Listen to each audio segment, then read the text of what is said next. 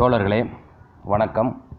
குடியரசு எட்டு கட்டுரையில் பத்து ஒன்று ஆயிரத்தி தொள்ளாயிரத்தி நாற்பத்தி எட்டில் இடம்பெற்றுள்ள காதல் மனம் எனும் தலைப்பின் கீழ் அமைந்திருக்கக்கூடிய ஒரு சிறு கட்டுரையினை இன்று நாம் காணப்போகிறோம். காதல் மனம். பழங்கால காதல் மனம் இன்று மிருகப்பிராய மனம் என்றே சொல்ல வேண்டும். காதல் என்பது மிக மிக சாதாரணமான அற்ப விஷயம்.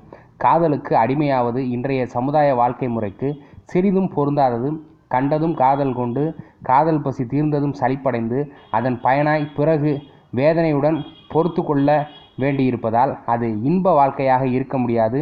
உண்மையை பேச வேண்டுமானால் யாரை பார்த்தால் யாருக்கு காதல் இல்லாமல் இருக்க முடியும். சமுதாய கட்டுப்பாடுகள் பல இருப்பதால் காதல் கொண்டு காதல் கொண்டு ஏமாற்றம் அடைவதுமாக வாழ்வு முடிகிறதே ஒழிய வேறில்லை. காதலை அவரவர் உள்ளத்திற்கே விட்டுவிடுவோம்.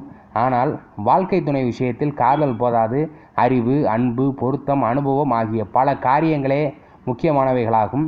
பழங்காலத்தில் காதலே போதுமானதாக இருந்திருக்கலாம். அப்போதைய அறிவுக்கு அவ்வளவுதான் தேவையாக இருக்க வேண்டும். ஒரு குறிப்பிட்ட இச்சையின் பெருக்கம்தான் பெரிதும் காதலின் முழு இடத்தையும் பெற்றுவிடுகிறது.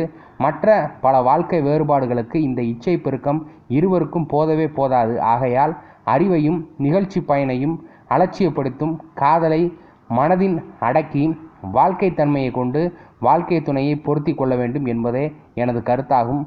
ஆதலாலேயும் பழைய தமிழர் மனமுறைக்கோ ஆரியர் மனமுறைக்கோ இங்கு வேலை கிடையாது. அறிவு அனுபவம் ஆராய்ச்சி ஆகியவற்றின் மீது ஏற்பட்ட மனமுறைகளுக்கே இங்கு வேலையுண்டு. அவை பழமையாவையானாலும் புதியனவையானாலும் தமிழனுடையதானாலும் ஆரியவனுடையதானாலும் ஐரோப்பியனுடையதானாலும் இருந்து போகட்டும். நன்றி வணக்கம்.